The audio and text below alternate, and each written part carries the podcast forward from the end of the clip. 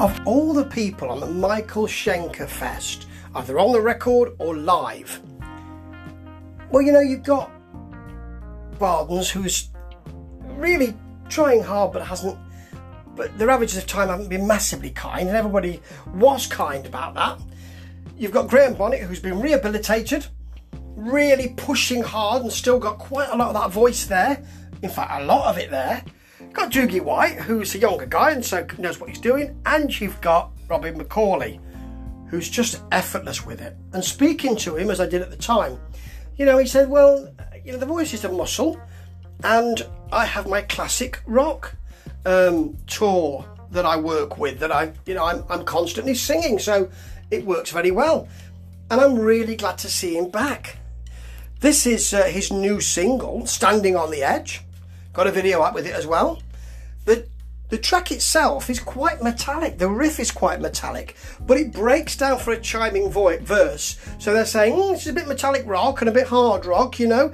A really big, accessible hard rock chorus, which you'll be uh, pleased to see. It's got a very sweet face, and can, you can really get in the middle of that.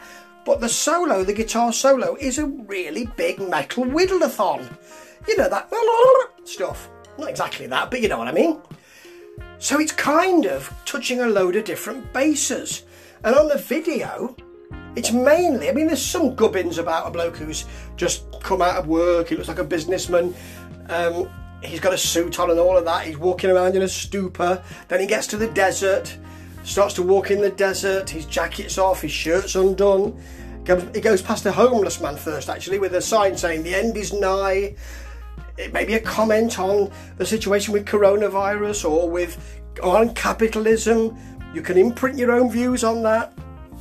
So he's in the desert, taking a break, lying against a tree. I think he's grown a beard by this time, thinking about things, going back to nature, really. And finally, meeting Robin McAuley and smiling. And why wouldn't you? Because Robin McAuley owns this video.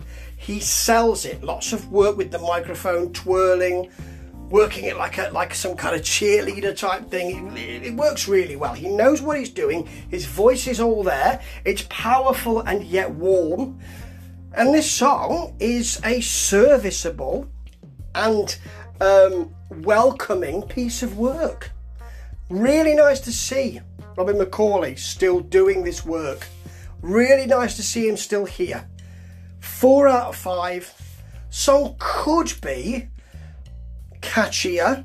But you know, with the video as well, there is no doubt McAuley is your man to sell this music. Still doing it after all these years. Still selling it. Ta ta.